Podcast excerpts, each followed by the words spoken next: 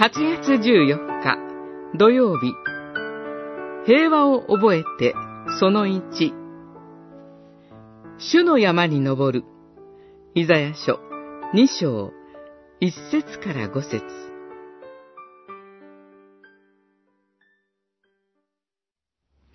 多くの民が来て言う。主の山に登り、ヤコブの神の家に行こう。主は私たちに道を示される。私たちはその道を歩もうと。主の教えはシオンから、御言葉はエルサレムから出る。二章三節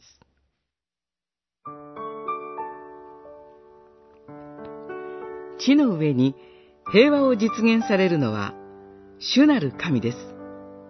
しかし、私たち人間は手をこまねいているというのではありません。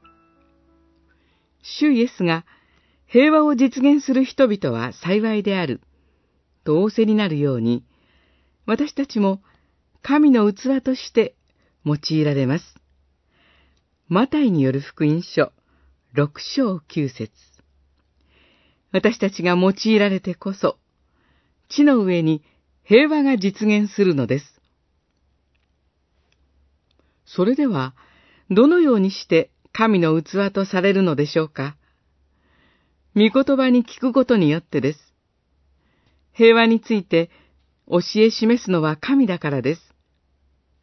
主の教えはシオンから、御言葉はエルサレムから出る。それゆえ、主の民は、主の山に登り、ヤコブの神の家に行きます。主は私たちに道を示される。私たちはその道を歩もう。主の山に登り、主の御言葉に耳を傾けた者たちは、剣を打ち直して好きとし、槍を打ち直して鎌とするのです。御言葉に聞き従って、平和の実現に身をもって使えます。この世も平和について語ります。政治家や学者たちも平和について論じます。しかし、私たちは何よりもまず、御言葉を学び、御言葉に立ちます。十字架のキリストが平和の土台であるからです。